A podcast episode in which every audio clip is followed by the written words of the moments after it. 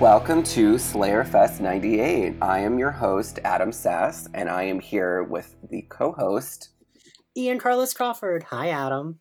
Hello. Um, we are here today with some fabulous guests. Our first one is a TV critic for the New Yorker Magazine, uh, and author of the upcoming book I Like to Watch out in June. Hello, I'm Emily Nussbaum. Hi. Woo. Hi. Um, and our other guest is editor of Gigantic Sequins, as well as Ian's very best friend. Oh, gee. Kimberly Ann Southwick. Yay. Yay. I am very happy to have you both back here. We are here to discuss so far one of the lighter season six episodes, uh, Life Serial. And Emily and Adam both specifically requested this episode. So, um, Adam, I'll let you start. Perfect. It's a sleeper hit. Um, yeah, it's one of the lighter episodes on its face. Season six is the dark season. Um, arguably the darkest. I know a lot more people probably die in season seven, but this just sort of emotionally feels way darker this season. So I think this is sort of a bright spot. This and the musical are just sort of like early um sort of like final post because it's not it's about to get very not funny for the rest of the season. Yeah, so um yeah that's definitely a big reason why i like it because you know you kind of get to enjoy everybody you get to enjoy sort of the normalcy you get you know tara and everybody no one's broken up with yet nobody's in danger yet like you're just you're sort of in that like more sitcom time of like ooh here's my here's my cast of characters here's my crew and it's the Yeah. it's the warmer aspect of tv you get It, it is, Um, but at the same time, it's the it's the true introduction of the trio, and they're. Mm. I think it's such a clever episode because it is very funny, especially the last two thirds have some of the best slapstick on the show. Really memorable things, great performances, really funny characters. But it's also basically the trio who perceive themselves and are presented as kind of a light threat that are just doing something that's almost more like a prank. But when you see it in retrospect, it's actually incredible um, foreshadowing for all the truly sick stuff that's to come, and and the fact that they end up being these extremely sinister and prescient misogynist villains, but they perceive themselves just as nerds, kind of doing something fun and funny. So I love the mix- the mixture of tones in the episode is great to me. Yeah, it's so great and ominous. Like there's there's this um there is this sort of sense of like you were saying of well we're just testing some stuff out. We're going to do some of the harmless stuff first. But it's so invasive you like Yeah. you said once you think of it. Like it's just it's it's really like this sort of magical gaslighting especially the like the time loop and when they make you know um, everything speed up. It's just buffy doesn't know anything has happened she just thinks she's going out of her mind Well, I, I, it was funny when I was rewatching it. I was really struck by the fact that I was like, the first third of the episode is actually not great. Like the the time speed up is interesting and scary, and reminds me of Earshot um, because it's that same situation where she's on a campus and she feels like she's losing her mind. So that's Right. pretty effective. But I, I don't actually think the first two things that they do are that interesting. It's once the time loop kicks in, and then the aftermath of that, where she's hanging out with Spike, is both funny and great. And you know, I know it's a Groundhog's Day thing, but the time loop just works so well. and it's so funny to me, even after I've seen it a million times. Like yeah, everything about it with the monkey paws is just funny. Um, so yeah, I, I agree with that. Um, but so I wanted to start with the opening and talk about what we all felt about that angel visit. I mean, clearly they had limitations, right? Different networks, they weren't allowed to cross over yet. And it reads like that, but I also think Buffy saying, I don't really want to talk about it, does track with like who she is. And especially, I feel like starting in season five, she gets even more into her loner, uh, I don't need help from anyone kind of like type A, I'm in control personality. So while I know that it was basically just they had to address that Angel would want to see her, that she would want to see him, and they couldn't have them be on screen together, I do like it. I think it works and it's fine, right? it works, but it's kind of bananas, right? I mean, I, I don't remember the whole thing that well. It, they they do their best. They build a bridge. Also, I, I mean, I'm just going to complain about this because it just bugs me every time. Buffy is in an enormous crisis. she's she's really suffered. She's had this major loss. Like everything is a mess, and I, I do feel like everyone's like, you know, get a job, pay your bills. This is ridiculous. Like I have trouble watching scenes where Giles is not simply stepping in and actually doing stuff. It, it just it, Right. it's strange to me that she really is just sort of um, left to cope with all of this stuff by herself. But even though people are being helpful, they're being helpful in these kind of slightly hands-off ways. I, and I, I, I'm happy once they actually get into the meat of the episode because I kind of feel like shaking them. well, it's because it's it's so much because she is dealing with the traumas prior to her death, and then the trauma of death, and then the trauma of coming back to Yeah, life. yeah. Um, and everyone's like, "Listen, I've got to get to class. I I would love to stay." I, like they're just everyone's so on with their own business. It's just real. By the way, speaking of gaslighting, and this is the final complaint I'll make about the entire ensemble of the Buffy, it's not just the trio that does this. It's like Giles is. Giles, who's seen numerous supernatural things happen, is like, you know, you're probably just under a lot of stress. Time really isn't heating up. And then Xander is really quite a dick to her. Um, yeah. Xander fires her. this is my job. and a grip on your What? And also, I don't really remember the details of any of this, but I truly don't understand why the Slayer Council is not stepping in and providing very clear financial support for uh, this situation. So pretty much everyone around her does let her down, but luckily Spike is in a very strange mode of support, seduction, and just general weirdness. I really can understand why she wants to hang out with him. It, it actually makes, Oh yeah. it makes the arc of the season make more sense that everybody else just drops the ball so severely. or and just really tries to make it seem like I mean, I know we're what is this, five or six episodes in? Five, yes? Makes So, yeah. everybody tries to make everything seem like she's just like had like, you know, some minor setback where Yeah. she like dropped out of college and had to get a job, you know, rather than this very major thing. They're they're trying to normalize it. Like, oh, let's all sit around the table and have dinner and ask about how your visit to your vampire ex-boyfriend went. Yeah. Yeah, I mean, I realize the whole thing is sort of metaphorical, and there you, you can be like, okay, let's say that supernatural stuff didn't exist, and she was just had dropped out of school, had this major family loss, and went through a terrible breakup with an elderly, uh, like semi-recovering alcoholic. Like, it would still be they should still offer her more, more intense support. And can I ask you something? Actually, in I never noticed that in the classroom scene, they're having that weird conversation about does the world does the world exist because of how you see it or how the world forces you to see it? And it's the Mhm. logical concept that buffy didn't understand. And i was watching it thinking this must relate to the episode and i never noticed it but it doesn't seem to. Did you have thoughts on that classroom scene? Because it goes on for quite a bit It feels it feels like the David Fury written part of the episode.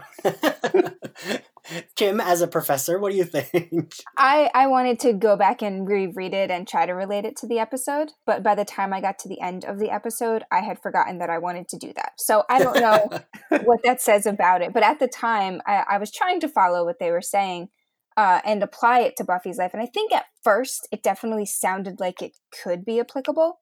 But the longer I listened, the more uh, I was paying attention to how Buffy was feeling about it rather than what they were saying. you Right. two had a spell cast on you i do like that in the show buffy is just not a book smart person she's never done well at school i mean it's one of the things i like about her as a hero they just they don't make her good at everything and analytical thinking is really not her forte and it's i don't Mm. know i kind of and like like that's fine. yeah and it's fine Yeah. it's not it's not something that she has to be you know great at everything and it's part of her insecurity my my not like deep thought about the classroom scene is the girl who gets called on the first one that gets called on she's the same character that is the one that wishes the frat bros would have their hearts torn out by Anya oh, in season seven. No oh that's kidding. great A very weird callback because I was like, I looked it up because I was like, I'm pretty sure this student is the same student we see in season seven, and she has like her own like Buffy wiki on on Buffy wiki page on the Buffy wiki page. that's awesome Um,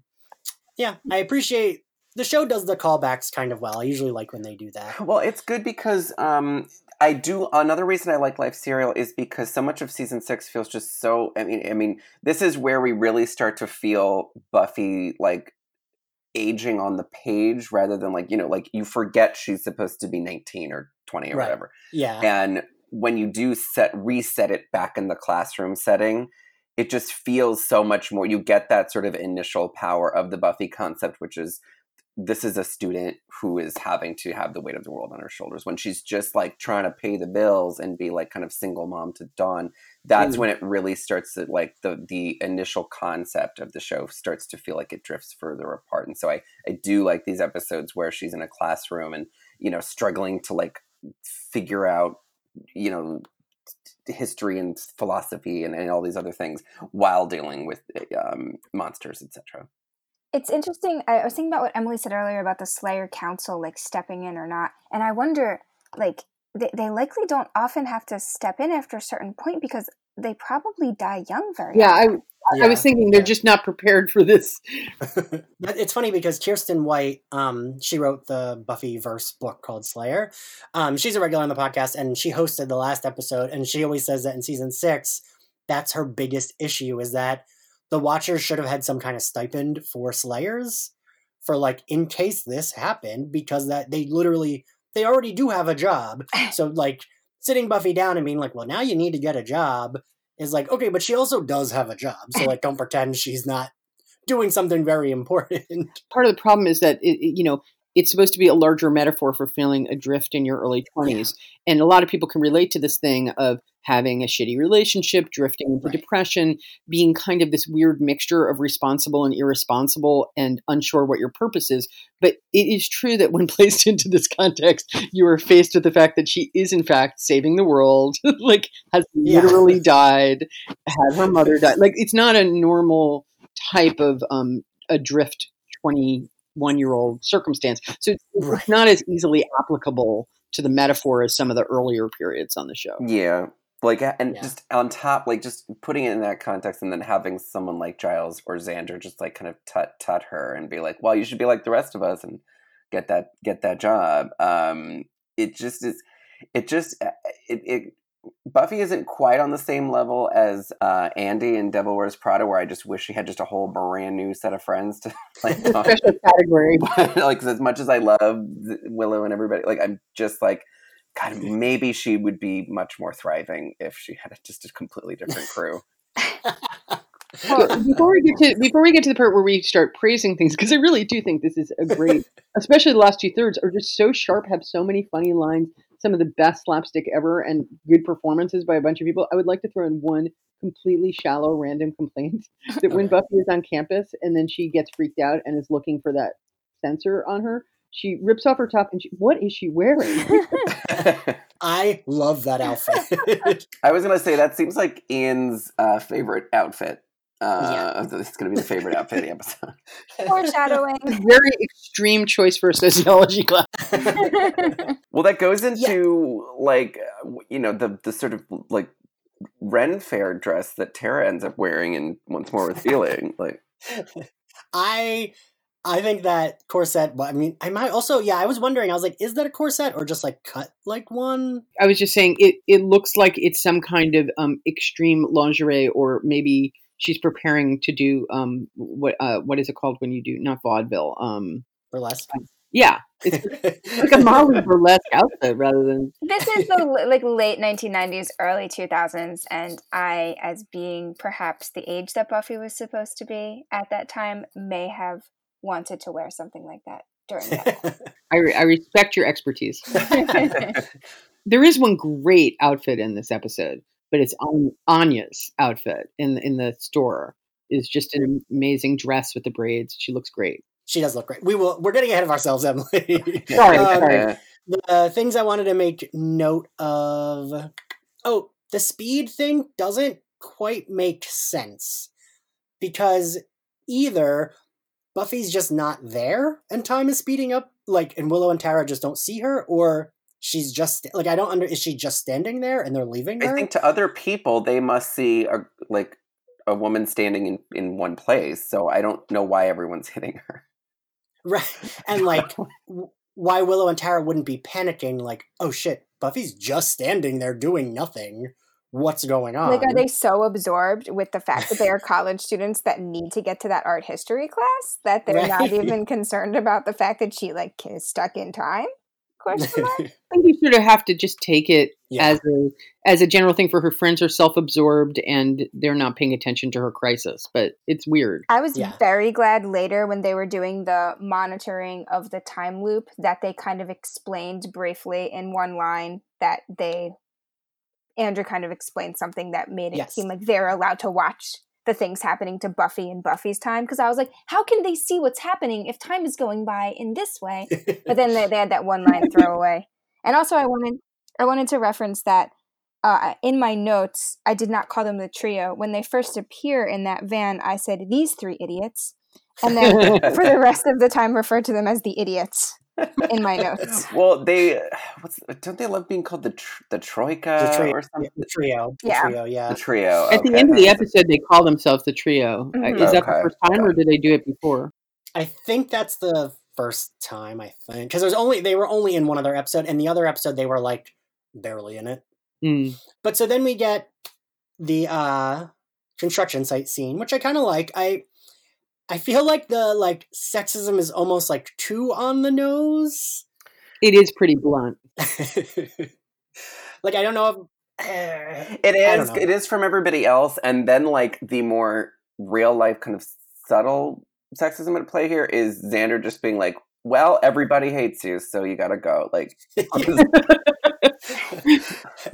I feel like Sorry. I, oh, I agree. I privately just sort of like I'm with you and whatever, but you know, just you know, gotta gotta gotta catch you. publicly, I have to fire you. Yeah. I feel like if there was one less misogynistic thing that happened so overtly, it could have been slightly not better because it's not a matter of that, Right. but maybe more believable. But then Right. when the guys refused to admit that Buffy saved them at the end, I was like, too much. Like we get it, toxic masculinity. We understood, but maybe for the time period we didn't, and we needed that extra bang. I'm not sure. That's true. I mean, I think that that was. I, I mean, the larger point of it, which I can get, is that she's super strong, and it seems like her her uh, strength would come in handy for tasks like this. But she's perceived as a freak, and people are too hostile because she's a girl. If she was a guy, they'd sort of welcome her doing it. I mean, but you're right; it's just so blunt. I did like that they called her Bridget, Gidget, and Princess. it was it was interesting that nobody tried to flirt with her. Actually, um, That's There's yeah, I there's was, this like screw you. Well, the one guy is kind of like, "Oh, I did that just to, you know, I was being nice to you." But then once she picks up the the beam, he's like, "Oh, hell no." So that could Yeah. have maybe led to flirting, and then her super strength scared him away. Yeah. I do. I do like her picking up the beam though. That for me, that's like it's a great bit. that's very Buffy, right? Where people are like, "Oh, you're not going to be able," and then she just is like, "All right, where do I Right. put this?" And it's a giant ass beam. She like you know like it's all those times where she like she rips the phone off the wall or whatever, or she, Yeah. you know whatever, or she just like breaks the door handle off. You know, just like the mm-hmm. casual, the casual stuff is always just it's it works every time. And And to to her detriment, because they're like, "Oh, well, you know, we get paid by the hour." So what what should be something good is then like classed bad. Then Also, it felt like a Wiley Coyote scenario here, where it's like, okay, but Buffy could be good. Like, it felt like a construction job would be way better for Buffy than a fast food job. Right, Like, I know, I know she got fired from this one, but it was like, no, but I felt like she was a good fit. She would. It's clearly for her like easier because she's so strong, and like maybe find a better. Con- like, okay, you got fired from this one, but for me, I was like, this is a better job than Double Meat Palace, and it probably pays better. I have to say, Andrew's scheme. I mean, I guess what they're trying to do is test her and see what her strength is and everything. But it was such a it's such a boring attack. It's just like right? I will send a bunch of demons who she's already proven that she can beat, and she will melt them. I mean, I realize that their premise was we're trying to collect data and see how long it takes to do it, but just there was nothing clever about it. I guess that's what he does is he he causes demons to arise. But Yeah, because like we've she's been fighting demons professionally for six years now, so like at this point that's a nothing issue. well, it's just it's one of those things where like the other two just sort of bend reality, and that's really more the test. And you know, it's you know, Andrew could have summoned summoned like a reality kind of affecting demon, like um, yeah, you know, like we like we see see. Well, yeah, I mean, like you know, like like the singing demon, or the or the one you know later on, you know, or when uh, you know Halfrek when no one could lead the party. Like like there's the demons that do sort of like really mess with your mind, other than just like here's a goofy guy in a suit and he's gonna and like it's like well clearly she's gonna be fine. I think it's a weird thing about this episode, and it's why everything before um, it gets to the magic shop is has amusing moments and uh, but doesn't really read to me is that you can kind of see the outlines of the episode in it. You know in the first Yeah. one she finds school doesn't work for her. In the second one she finds that this construction job doesn't work for her. And it's only once they get into the magic shop and all the other things that it stops just being a sketch of her coming to the conclusion that she doesn't fit in anywhere and she's feeling you know destabilized and so spike can really say you're a creature of darkness come be with me mwahaha." like, like so, so it just feels like the first two are kind of check marks and the third Yeah. one they just like nail it because it just is filled with lines and characterization and all the stuff that you normally expect of the show Yeah. Yes. Um. Before we before we get there, because I that, that is also my favorite like of the three trials. Um. I know we kind of touched upon this, but boy, Xander really pissed me off. And I usually give him some slack, but when he's like, "That's your job, not at my job," as if she did anything wrong. Um. But then he does like immediately say he believes her, yeah which is so annoying. I'm like, but you yelled at her in front of your coworkers. Uh, again, he sucks. Yeah. Like I, um, I do appreciate the like how in the beginning we saw Andrew painting the Death Star, and then it's like he covers it up, but then when he hits the horn, it's still the Star Wars theme. It was very funny It's like such a dumb bit, but it really like landed for me. I really like how the just briefly about the trio. I like how their references go from stuff that people would definitely like. Most people know Star Wars, and even if you Yeah. don't know which, you know, they're like they're like, oh, I'm painting the Death Star in this episode, not the Right. you know this movie, not this other film. Um, even if you don't get that exact reference, like you know the kind of people who do. Right. And then later Yeah. they're talking about the, I think it's in the next scene that we're about to get to where in, they're in the van talking about I think James Bond. yeah, It took me yeah, a little yeah. while to realize what they were talking about, but it occurred to me that there are probably people watching the show who knew exactly what they were talking about. And that was a really good way to just know their audience. So you either Mm. you know who those people are, like you know these three guys, or you you are those three guys and you're you're really familiar with Yeah. them. So I, I like that you know it left room for both of those audiences to uh, Yeah. sort of find their way into the show. I mean, they, they do so much. I mean, they in the in the time loop, they they're they're making Monty Python jokes. They're doing the parrot sketch. tend it gets increasingly dense with references, gags, visual stuff, and character stuff, so that you actually feel like each little segment you watch is rich with stuff when you rewatch it. Um, Yeah. I don't know, it's satisfying. And Tim, I am that. I knew. I do know all the references they made.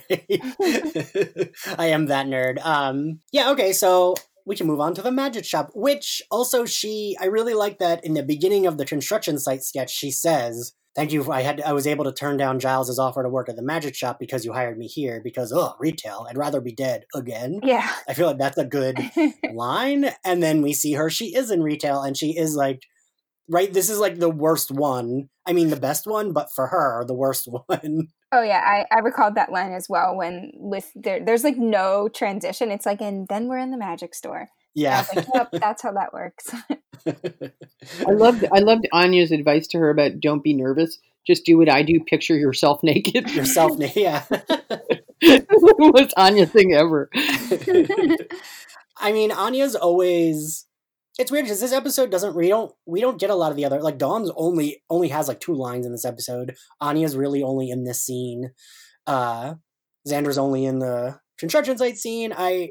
But Anya always stands out. I feel like Emma Caulfield's delivery and Jane Espenson always writes Anya really well. Yes, it's it's it's definitely like a great character actor writer pairing this Yeah. whole this Yeah. whole part, um, and it brings out the best in Buffy too. Like it really brings out um, Sarah Michelle Gellar's very natural comedic talents, which we so rarely get to see, um, Yeah. especially as Buffy goes on um, into later seasons. I feel like this magic box scene it could have been an extended episode of she works at the magic box for one whole episode and I would have watched that. I yeah, like Yeah, I agree. witches and warlocks and demons coming into shop and her having to like deal with like shitty customer service things while also like helping someone who's a witch, right? Like I think that would have been absolutely enjoyable to watch.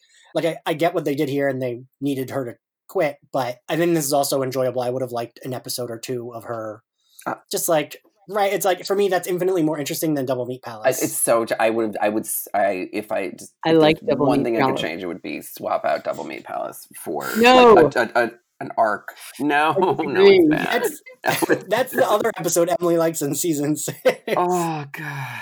Double Meat Palace has to do. I mean, to I, I, I this is a separate subject, and I'd have to rewatch Double Meat Palace. But Double Meat Palace has to do also. Is that is that where Riley comes back, or He comes in the next episode, and she's Yeah. still working there. it's crucial for that? But yeah, I mean, Double Meat Palace is a little on the nose. Double Meat Palace has a penis as the villain, but I do think it captures something about working in retail in a different way. So I would not erase it. Um, but but that's that's neither here nor there.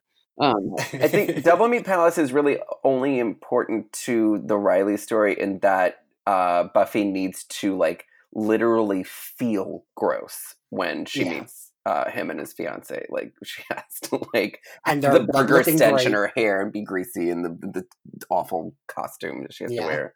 But so yeah, Adam, you touched upon what I wanted. I was going to say Sarah Michelle Gellar's comedic timing in this whole bit is Ugh. so good, and her like increasing, increasingly like annoyed state of being, where it's just like she's not even scared; she's just like fucking frustrated. Well, she right? just like lunges at a customer. It's like you're doing this. Like it's it's it's it's the um like so many gifts are from this episode. yeah, Um, Yeah. like the well, there's the you know her crying one, and in the shop, and then even later there's the her taking the shot.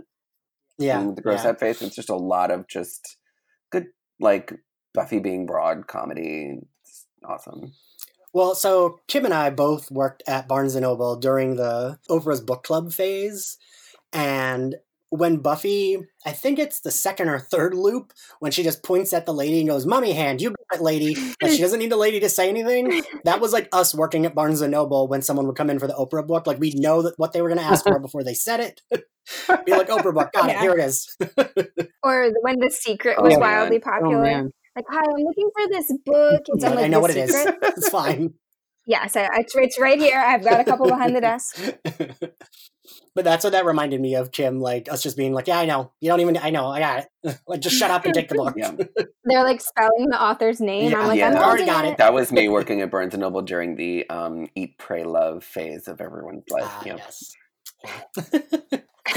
I worked as a waitress a lot, and I've done other jobs. I worked as a secretary, but I never had to sell anybody um, either the secret or a, a zombie hand. Um, actually, what was a mummy hand? A mummy hand. slug candles. I make that dumb joke about it's a daddy hand. I don't know. That's what I like about this episode. Also, I like a lot of episodes where they're not afraid to make a stupid joke because it's just silly and, and, and funny. I love that the trio knows. Uh, it, although it's weird, they don't reckon. I mean, Groundhog Day had come out right when this was out, Yeah. so they sure. they they reference every repeated solve the problem plot on Star Trek and other shows like that. But they don't Yeah. reference Groundhog Day um, sort of the way Russian Doll, nobody has seen Groundhog Day. Nobody mentions that. But right. Yeah. I like that they do have a quick conversation in which they reference every time anybody has ever been faced with like a problem they have to solve repeated times um, on a show. I, yeah, I like them specifically saying like, "I hope she solves it faster than Data did." Yeah. Yeah, yeah.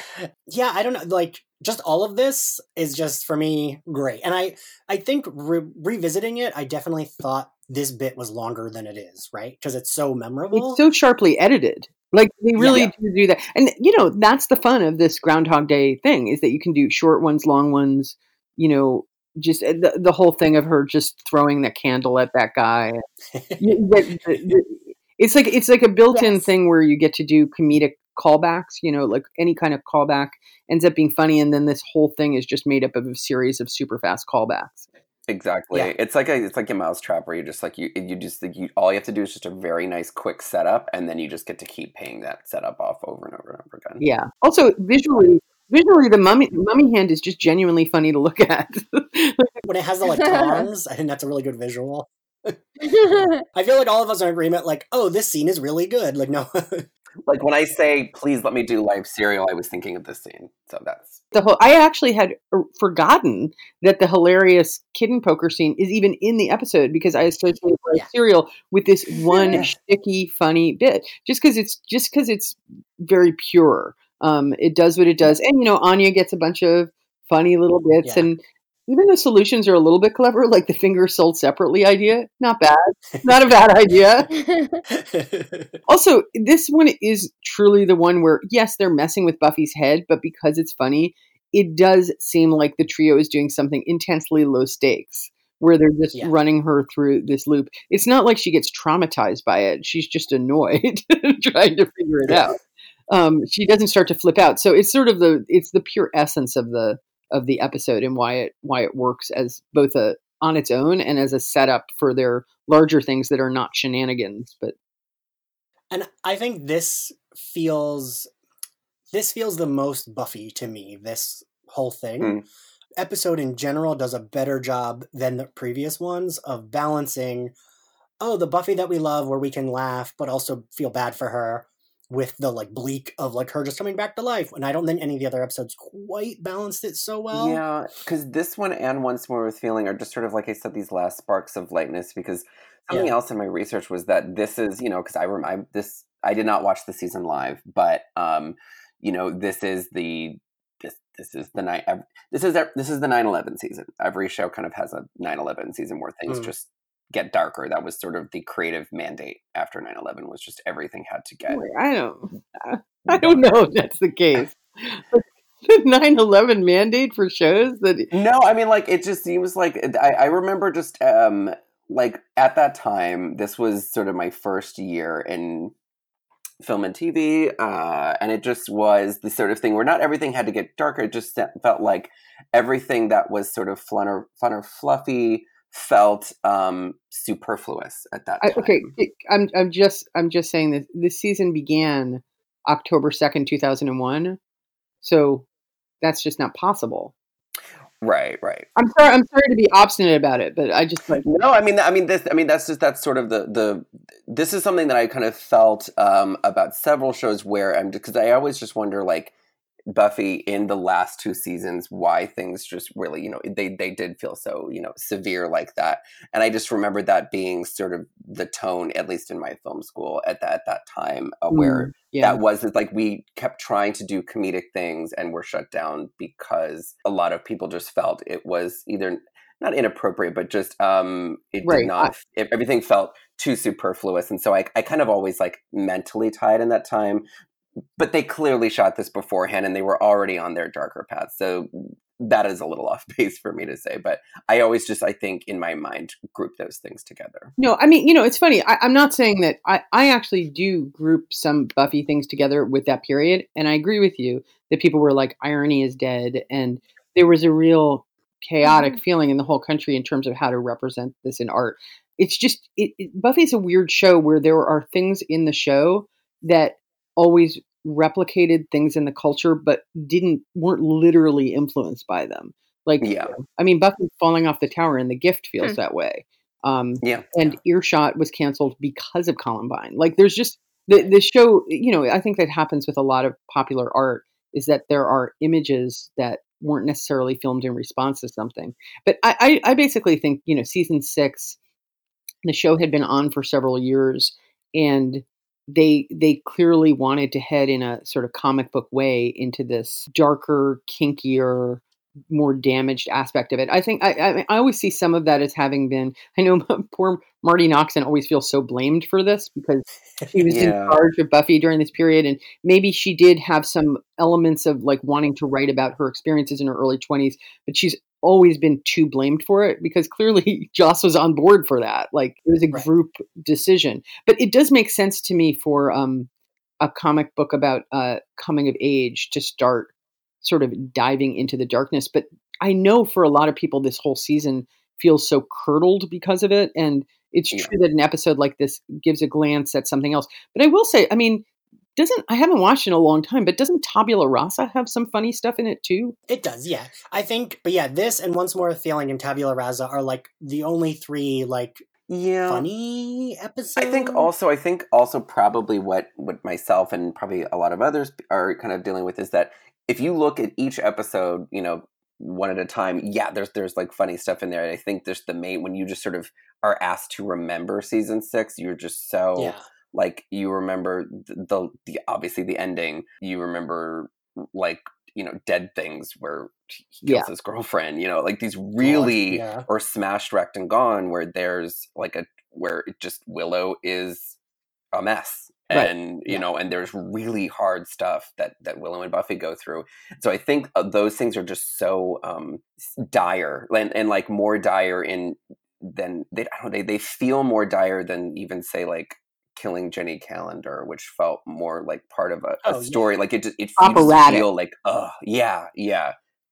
So I think when I think Oh. of season six, I think of those things. there are a lot of things in season six that I can uh, that I would defend somewhat uh, as as elements of it, but also a little bit in the abstract. Like stuff like killing his girlfriend is to me one of the things I love about season six is that it takes the repercussions of the trio's behavior seriously. It's why Mhm. Life Serial is such an important episode in the larger season because it trains you to feel collusive with their actions because you see them as funny now and Yeah. and you're you're attached to their own self-image of themselves as sort of nerdy pranksters who are into pop culture and all that kind of stuff. So when they do that later stuff, it's meaningful to see consent violated and um, real violence committed by them in a way that's not a cathartic comic book joke. That's a real thing. So I do think that some of that stuff works, and there are parts of it that are defend, but it is so. And, and I tr- the trio is one of my absolute favorite villains on the show, which is part of the reason I love this episode.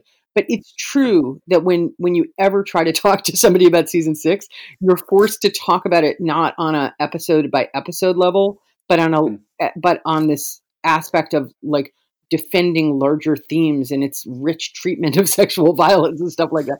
It's not it's not a fun way to talk about the show. There's something a Right. little poisoned, and that you know there are parts of it like the Willow thing that ha- just have their problems, but they don't even come up in this episode. Like Willow and Tara at this Right. point are just sitting around making yummy jokes. Like, sorry, that was a long monologue defending like, Oh, the no. role of this within the larger season. But yeah, I mean, no, I think season six needs defending because you know this stuff is you know the more I go back and look at it, it is good. I think it's definitely it's on on a quality level like it is still so good. Like and there are other episodes that are very good. Normal again is very good. Like you know, like there there, there are good episodes, but yeah, I think it's depressing to talk about. That's hard. it's that I think it's that because so much of Buffy is just very exciting and um, a little escapist to kind of talk about and is maybe a little more digestible even when they're talking about big themes. But this is really one where you know, and I think you know probably to to Marti Noxon's credit, like you're not let off the hook like Yeah. with the with the with Yeah. an, with an ending that like kind of makes it feel like ooh this was a big metaphor like you're just like know that she died in this very very awful way like it's it's um yeah it's you're you're not left with the with the ice cream part you just get the medicine Yep. Do you think that the just one more last note about the season? Um, do you think that the writers knew that their audience was growing up, and that because I always wonder this about like the Harry Potter books because they sort of like age, I think, with like Yeah. their audience in Yeah. some way. So I, I never really thought about Buffy in that way, but six seasons—that's a long time. So if you started watching this as a you know 15 year old and then yeah. you're twenty one, uh, I don't know if it actually if they came out sequentially by year because sometimes seasons do weird things.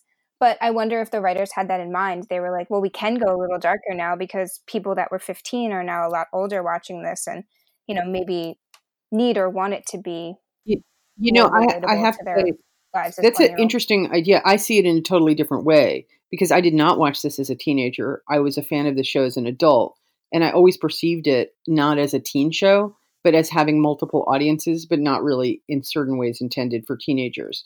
Um, I mean, I know it was also intended for teenagers, and it was the beginning of this big issue about ambitious television shows that had doubled audiences. I see it less as they knew that the individual teenagers who watched their show were growing up than that the writers themselves probably felt somewhat constrained by the question of whether they could deal with you know death and sexual violence and addiction and things that they kind of wanted to get into in just the desire of writers to write about extreme and gory things. Um, I mean, I, I just, I, I, you'd have to ask them. I, I'm curious whether there was a sense of that, but uh, like, it's funny because there are a lot of shows that I like that some people watched as teenagers and I watched as an adult, and we always have a slightly different perception of it. Like, I'm perpetually shocked that people watch Sex in the City as a teenager. It seems radically inappropriate. It's not how I perceived it, but you're the same age as Buffy, and I'm the same age as Carrie Bradshaw. So it affects, you know, it affects how you see the show. Yeah. Yeah. It's well, it's, yeah, it's funny in high school. Uh, uh, one of me and Kim's other good friends, she was obsessed with Sex in the City, and I was obsessed with Buffy. And like, I only knew about Sex in the City through that friend, and she only knew about Buffy through me. Mm. But like, you know, also back then there wasn't much else to do, so we would watch. I would watch it with her because it was her favorite show, but only because she liked it. And she would watch Buffy with me only because it was my favorite show. And like, it's very sweet. what the hell else are you doing at like 18 or 19 in like 2001? Pre Twitter. yeah. Twitter didn't exist. There was nothing to be done. Well, one other thing I'd add about season six is well, first of all, season six is when they changed networks, right? Okay. The other thing is there is a part. Uh, I love all of Buffy. There are episodes in season seven I think are good, and I think season seven is by far the weakest season of the show. But um, there is an argument, and I think this is true of a lot of shows where five seasons works on Buffy. The ending yeah. of the show is a Christ-like Christ-like self-sacrifice combined with a suicide. like it's a weird, yeah. weirdly powerful ending. It actually ends the show. So season six and season seven, it doesn't surprise me that they would come out of other creative impulses because they were essentially an attempt to continue a show that had already reached its natural conclusion. That doesn't mm. mean they're not good. They are good, but I almost feel like they're a different show because they had this huge transition. I don't even remember when when did Angel start and you know, I wrote about Joss Whedon when Firefly was going on and they the the situation was just flooded and overwhelmed because Mutant Enemy was trying to produce three shows at once. Um, now that seems like nothing because there are all these showrunners right. produce like 20 shows. But I, I do think that there are probably systemic things that contributed to you know the themes and goals and idea of the show um, that aren't necessarily connected to the audience but connected to the people making it. Hmm, I for sure. I actually could totally see that. Yeah, yeah, and it's funny, Kim. I I I do compare it to Harry Potter with the grow I mean, know everyone's exhausted with Harry Potter metaphors, but I do that way compare it to like, oh well, only because the characters themselves were like we weren't in a 90210 situation where they were just in high school mm-hmm. indefinitely, and you know, like the show, while about demons and a hellmouth and vampires, still had that realistic element, right? It wasn't just gonna have them be in high school for seven right. seasons. So like a little too realistic with Buffy having to get these jobs, but we talked about that yeah. earlier. Continue. Yeah. I think like we talk about this um, in the in the young adult book community as well, where people, young readers who were really around during the sort of inception of of big YA lit, like you know Twilight and Hunger Games, et cetera, like in the sort of the beginning of the decade, are now in you know college and beyond, and there seems to be like there's talk right now of like should we have there really is no genre for there's like adult and then there's young adult which is sort of high school and, and younger. Um, there's kind of talk right now of like should there be books that are more set in college time because a lot of these readers are looking for stories that are about what they are going through you know we are having a huge readership that's kind of aging out of high school stories and you know are is there sort of a big unmet need there and Kim, I think you nailed that. I think that's, you know, I think for people who were in high school when uh, Buffy was going on, like going into these new territories, is sort of the audience, some of some of the audience um, aging along with it. And I, I mean, I remember reading the last Harry Potter and being like shook when Molly called uh, Bellatrix a bitch. So I remember being like, and this is a kid's book. But then I remember like JK saying like, oh well, I thought of it as my audience was growing, and I do think of that with this. But I also think what Emily said is true too. You know, it is a very clear different. I don't know, like different network. Like Willow makes a a joke about the wing, the like chicken. She's like, I'm a breast gal myself, but you knew that. And I think they would have never been able to make that joke on the WB at the time. like they weren't allowed to kiss until the body. You know, they sing while having sex in the musical. They would have never been able to do that. On I the mean, WWE. yeah, yeah. I mean, that's definitely interesting. I wonder, like, what um because i'm not as familiar with upn where they just was it just the times changing or were they like a little more of a permissive network Emily, as a resident TV expert, I'm trying to remember because they blur together a bit for me. I mean, all of these are networks that went through these different stages right? and took advantage of audiences early on that they then abandoned. I mean, you know, eh, there there's this whole thing about black sitcoms being on UPN and then them dropping them off. I, I Yeah. can't remember exactly what stage UPN was versus the WB. And honestly, things blur together for to me because I'm like UPN, the WB, the CW, and ABC Family, and it turned into Freeform. Like I don't know, I'm getting old. I'm losing my memory, and there are a lot of the- the- these these. But but there's always been this phenomenon of these um, uh, smaller netlets. Like it's weird. The WB was called a netlet Oh at the God. time at one point.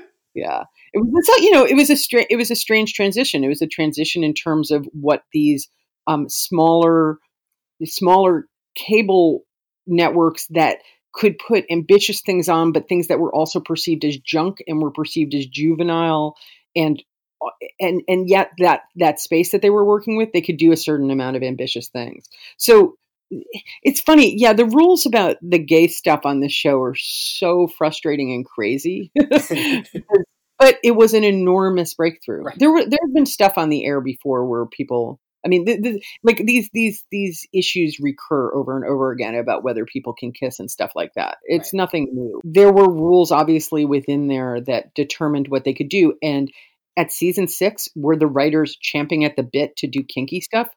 Clearly, yes, from seeing the show but but again not putting it all on marti but like there was this desire to show people in their early 20s and this isn't about the audience this is about the characters like the characters were in their early 20s yeah, in a way that was not only not um, sort of a watered down and made sugary and bland but that also really dived into some of the more screwed up ways that people behave when they're kind of spinning out of control. Because you know buffy's entire relationship with spike on this season is to me as kinky dark complicated worthy of debate as anything else that happens on the season it's a mutually abusive relationship Yeah. Yeah. you know he's abusive to her she beats the crap out of him like it's a very violent se- sexually violent season um, it's so weird because when you watch this episode which is five episodes in you really would not necessarily see that it's going to those places but if it has trouble mixing those tones i really admire the ambition of it because of course that's true for people in their early 20s Yeah. yeah. like not like that's not true. Like they were trying to represent metaphorically a state of depression and self-destruction that's a real thing and i think a lot of the writers related to. Whether it worked is really up to viewers and i think some things just work better than others. I I wonder, Emily, if like you know, like how you said, sort of this sort of funny stuff in life serial is sort of the like way the audience gets sort of tricked to sort of be like complicit with the trio early on. I wonder if this sort of like this is also sort of a funny beginning to Buffy and Spike, where we sort of be like, all right, let's follow this, and then it, it goes to a very bad place. Yes, very much so. And honestly, the Buffy Spike stuff in this episode, which is what's coming up in the in the it comes right afterwards, is really wonderful. Like like James, uh, I'm sorry, Marsden, right? Like James Marster. Marster. James, my, I mix up their names always in my head. But he's so good in this episode and so warm and loving toward Buffy while still being this kind of doofus who she hilariously, what does she call him? She calls him Oh, a neutered vampire. a neutered vampire who cheats at kitten poker. Like, you know, like a total skeezy loser in many ways. But he, the way he looks at her when they're drinking together, like, there's a reason why people felt seriously that this was the central romance of the show. Yeah. And then it just goes to such messed up places. But in this episode, it's romantic. Emily, Like, I'm Emily, I'm so glad because the last few episodes, it's really weird. They shoehorn it in at the end of the last few episodes where she just has these talks with Spike. And I I have been saying in every one of them that I am I feel like a problem because I know what's coming, but in these episodes I fall in love with him as well. He is absolutely tender with her.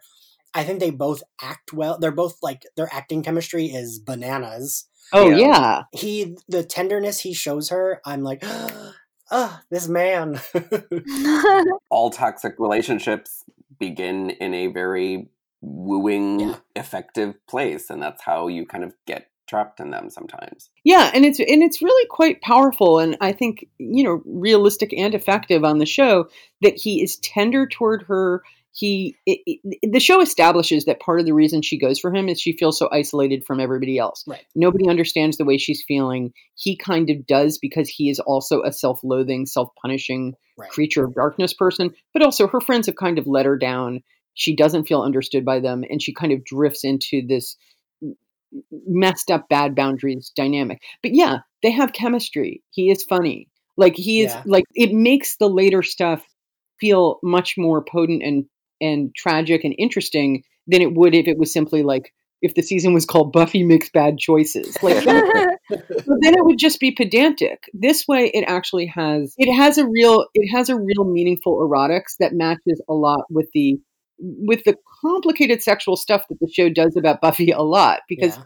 Buffy is a kinky person who does not vibe well with um, being with the otherwise, to my mind, wonderful Riley. Like she's not a, she's not a sexual. uh, That's a separate subject. She's not a sexual match for him. She gets up in the middle of the night and goes craving sticking vampires. But, but Spike is a sexual match for her, and in this episode, you can see that he's also in many ways like a friendship and romantic match, which is why their treatment of each other ends up feeling so much more hideous. Well, and it's funny because we had James Marsters on for season five, and he said that he the way he did it was that he always portrayed Spike as actually loving someone, as actually like almost having a soul. Um, and he always felt that Spike didn't deserve Buffy. Um, Yeah. And he always went into that, like all their scenes with Spike knowing he doesn't deserve her, but that he wanted her. And I thought that was like a very, I, I don't know, that was like a very specific thing for him to think of. And I, I like that. I don't know. I appreciated that like kind of thinking. But it's so interesting that he says that he didn't deserve Buffy because Yeah. I'm always struck by the fact that people let Buffy off the hook for her treatment of him. Because- It goes both ways. And it's true. He plays it like a courtly knight. Yeah. Like he plays it like she's his lady and she's beyond him. But that's, you know, I mean, Buffy's a messed up person too. yeah, especially um, in season six. Yeah. but yeah, so do we want to talk about the kitten poker scene? Because I love it. It works for me. So funny. I also appreciate. I think this is the first time on the show we've seen someone get drunk without there being like a lesson that they have to learn, yeah. which I appreciate.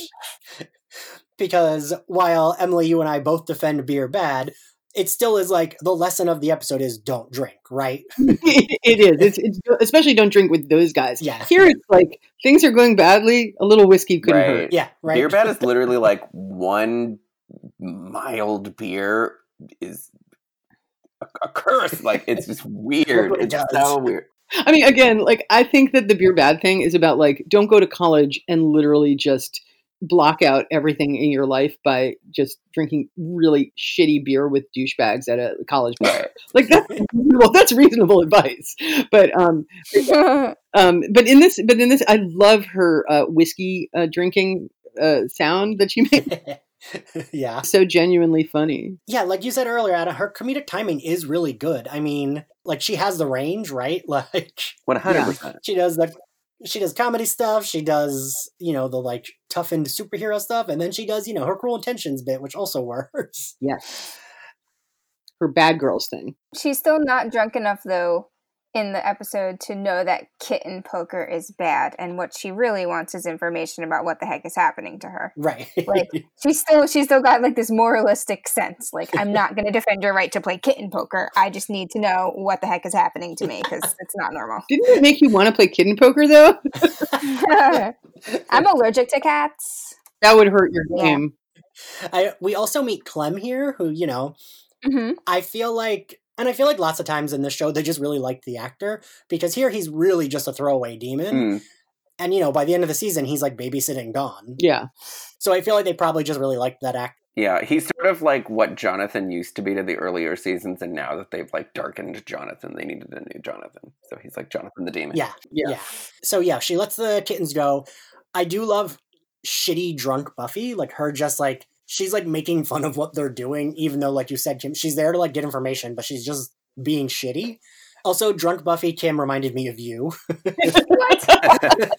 it reminded me of you when you're drunk. When she's like, also, I think you're drunk, and then like does her like drunk walk. All right, that's fair actually. This is definitely Buffy at her most Jessica Jones. I Kim, I feel like that's us like drunk at Stonewall in like five years ago. or something. Oops. The nerds fighting over James Bond. I put. I know we already talked about this. I put. I really like the nerds fighting over James Bond, but also it feels exhausting. See, I I I, I loved it because I love that they, they get into an actual physical fight. Like this is so derailed. I feel like this is probably like a, a fan fiction subtweet of the writers themselves getting into this kind of stupid argument. right. Just waiting for you to kill time. Yeah, Although the nerds, the trio, don't talk about which one is the hottest Bond, which is clearly the way my approach to Bond. Um, but I, I actually like the little um, hat tip to uh, Andrew's gayness that they have in yes. here. Yeah. Like Yes. a couple of a couple of times, like they just like ping it. Mhm. Well, because they kind of like yeah, they kind of position. Um, what I like that they do with the tr- with the trio is they never go for like the obvious gay jokes. No. without all of them being so kind of close and lonely together. Is that you definitely have this sort of thing where all of them are in the trio for different reasons, and Andrews is, you know, obviously a lot more about him being closeted, and then like we said earlier in the episode, like Jonathan sort of rides this sort of like line between Warren and Andrew in in that respect, and Yeah. so it's it's always interesting. I want to like rewatch this whole season and and a little bit of Seven where and see how um how I probably feel about where Jonathan lies on that on that. Yeah, Jonathan's motives are are pretty complicated because Andrew is both um, a closeted guy who overcompensates by saying, you know, Gillian Anderson wants me real bad or whatever. Which I which I said in high school. So there you go. I thought it was kind of an interesting touch that uh, Warren, who's this big misogynist, like his take on it is, you know what homophobia means. You know, like they, he knows Yeah. enough to think homophobia is bad, but it's his way of making a gay joke at Andrew's expense. It's like Yeah, it's like a strange doubleness to it. it. Is like he accuses him of being homophobic, therefore gay. Um, Yeah. So I, I like little aspects like that. I also loved how seething Warren is compared to the other two. Just indicates how much more invested he is right. hmm in this particular fantasy. And they're all obsessed like fans because they're all fans Right. of Buffy. Like that's they're all obsessed with these like you brushed her, you touched her, Yeah. you know, like these little things. I mean, it's very creepy, but it is interesting to see the di- slightly Yeah, different definitely. ways. That's funny that you put it that they're all fans of Buffy because I had written down a quote earlier when we were in the magic shop, not to back us up, but just Andrew's talking about like all the different things she's been doing. And I was trying to figure out why this stuck out to me so much. And it's because he's almost analyzing her like he's like a TV critic Yeah. rather than uh, actually like, you know, a person who is on the show. So the line I wrote down was uh, he's talking about like, well, she was a co- like, what's going on with her? Like she was a college student, she was a construction worker, and he says now she's some kind of selling stuff person, which is hilarious because there's obviously a word for this, which is retail, but he just doesn't know that. And then it's like uh, um, Jonathan's like, yeah, it's like she's lost all focus, and rather than being you know characters in the show, they're like analyzing Buffy like as a character. I, I have to say, when I heard that line, I had this brief, perhaps un- uncharitable flash where I thought maybe they were worried that they'd lost focus on the show. You know, like maybe it was a Yeah, sort of a meta commentary on the writers because sometimes there's this thing that ri- TV writers do where they sort of hang a lamp on saying, you know, this plot makes no sense or this character has lost focus, and so. It, it, I- I do think it works as a line, but it also made me wonder whether they were worried about the space That- their character was in That's on the show because he definitely reacts like a TV critic, but he also yeah, reacts like seems a writer. likely because I mean, this you know, there, like you said before, like there were challenges going into this sixth and seventh final season, um, where the show had kind of tied up a a lot of its loose ends already, and this was sort of like, all right, find a new way, and so a lot of them were probably like in the in the plotting out process feeling this. Yeah. How do you dramatize somebody who's lost and feeling paralyzed? Like, how do you make that dramatic for the audience? But it is interesting because at the beginning of the episode, the tree or the whole thing is they're like, she's a superpowered, she can do anything. So we're going to like test her out almost like a, a video game character to see, you know, what's her level of charisma, what's her level, you know, like they're just, they're looking for weaknesses, but they're treating her not like a person, but like a, um, I don't know how to describe it, like a, just a force of action who can do certain things and who has no vulnerabilities. Um, so they're manipulating her that. But yeah, when they get to that point, they're like, wait, I don't understand. This superhero Yeah. He's like this foggy weirdo. well, because also they don't know that she died and came back to life, right? Right. Yeah. Mhm. So to them, they don't. That's. I mean, I don't think that would even show up anyway because they're so like dumb. But they don't know that, so there's not even that part of them that's like, oh, also she's like you know going through this like processing her trauma. So let's test her. They're just like, oh, she's a Slayer. Let's test her. Yeah, they view her. I mean, like I said in the last episodes, uh, our guest David Vasquez said they would absolutely be leaving negative reviews of Captain Marvel without having seen it, and I just that's them, right? Yeah. they forget that there are people, and they forget that the Slayer is a person as well as a superhero. Honestly, these Yeah. three are every bad thing the internet is doing right now. It's it's like they're sharing the Trump Pu- Pu- Putin gay memes. Like they're doing all that just real Wait a second. I hate the trio, but they would not be pro Trump other than Warren. like, what are the politics of the trio? I, I think you know, it'd be a little different than Trump. no, no, Um, they would no, they would be sharing the like like the like they would be sharing kind of like the anti-Trump memes where it's like, oh, he's gay and with Putin and everything like that. Oh, no, yeah, for sure. They definitely they would definitely be part i mean it's true that they specifically do seem representative of online fan bases in i mean part of what i appreciate is that they're not cartoons of like a nerd in a basement who's you know covered in zits and is resentful. Like it's not a cartoon thing. It's they have specific feelings specific insecurities and specific reasons that they react this way. I mean even warren i mean if i recall correctly like he was really in love with christina right? Like Yeah. katrina Yeah, so it yeah, was yeah. like you know he is like and uh, jonathan felt small and powerless like that's his main thing right. like- and we already knew that. We that was like established three seasons ago. I mean, this is definitely a show written by nerds. it, it it's true like there are all these sort of hideous uh, voices of of gamergate before it happened but but granular like granular in their emotional understanding of people's motives yeah, I would agree. They cannot help but laugh about Jonathan's magic bone multiple times in this And- episode. i have to say it's another one of the jokes that's genuinely funny Emily. and so they go out back. The van is there. Buffy recognizes the van. Jo- As they're fighting, Jonathan turns into. And I have to say, sometimes on the show, it looks like they were like, "What do we have left in costumes department? Throw it together and make a demon." This like Jonathan turns into like this weirdly very fully formed demon character. That's just like a cartoon. It looks like Satan from South Park almost. and I kind of love that it's like huge and bulking, but still has Jonathan's strength.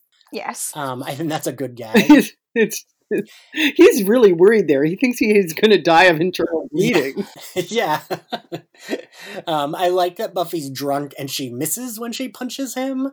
I think that's a pretty good gag too. Also, when he does the, this fake smoke bomb and just runs, when it cuts to Buffy and Spike, James Marsters is clearly still laughing.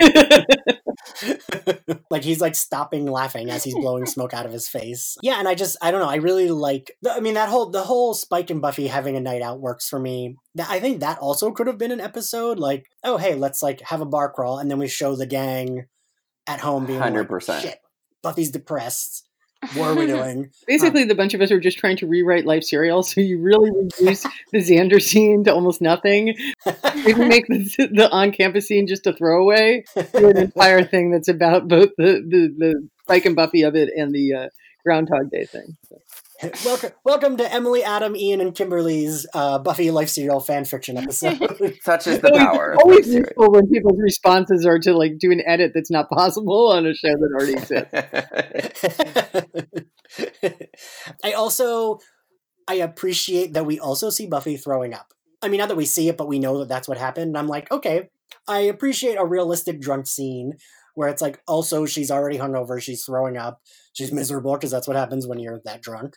Yeah, I don't know. I I appreciated that, and then Giles being just the nicest dad. Uh, Definitely, like him coming in there with like the check at the end. It's it's it's at one point it's very like oh giles sweet and, and the other hand it's like you should have done this immediately Didn't he go away soon after this? yes. i mean it's a few episodes later Tabula Rasa is where he because the next the next episode is all the way the Halloween one, then once more feeling, and then he leaves in Tabula Rasa, which is after that.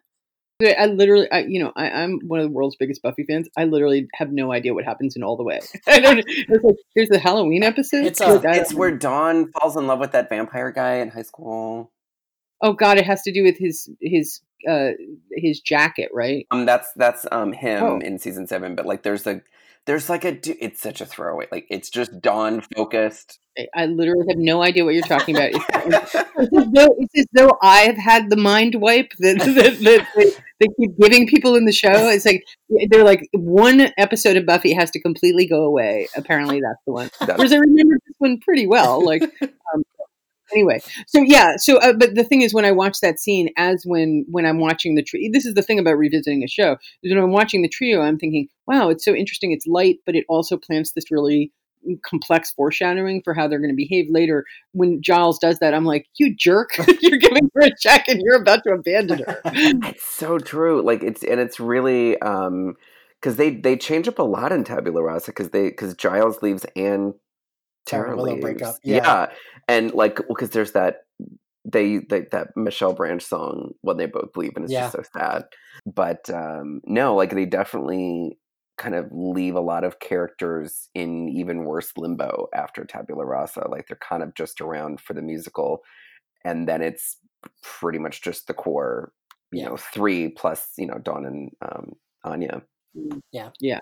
Being someone who did not remember that Giles necessarily left in season six, uh, when she says at the end, like, oh, it makes me feel safe knowing you'll always be here for me. I was like, damn it, he's probably going to leave soon. So I thought the foreshadowing was a little heavy handed. I just wanted to throw that in there. Yeah, it, it definitely was a little on the nose, like in the same way that the that the sexism in the Yes. earlier scenes. Like, you're we don't respect women and their strength. Yeah.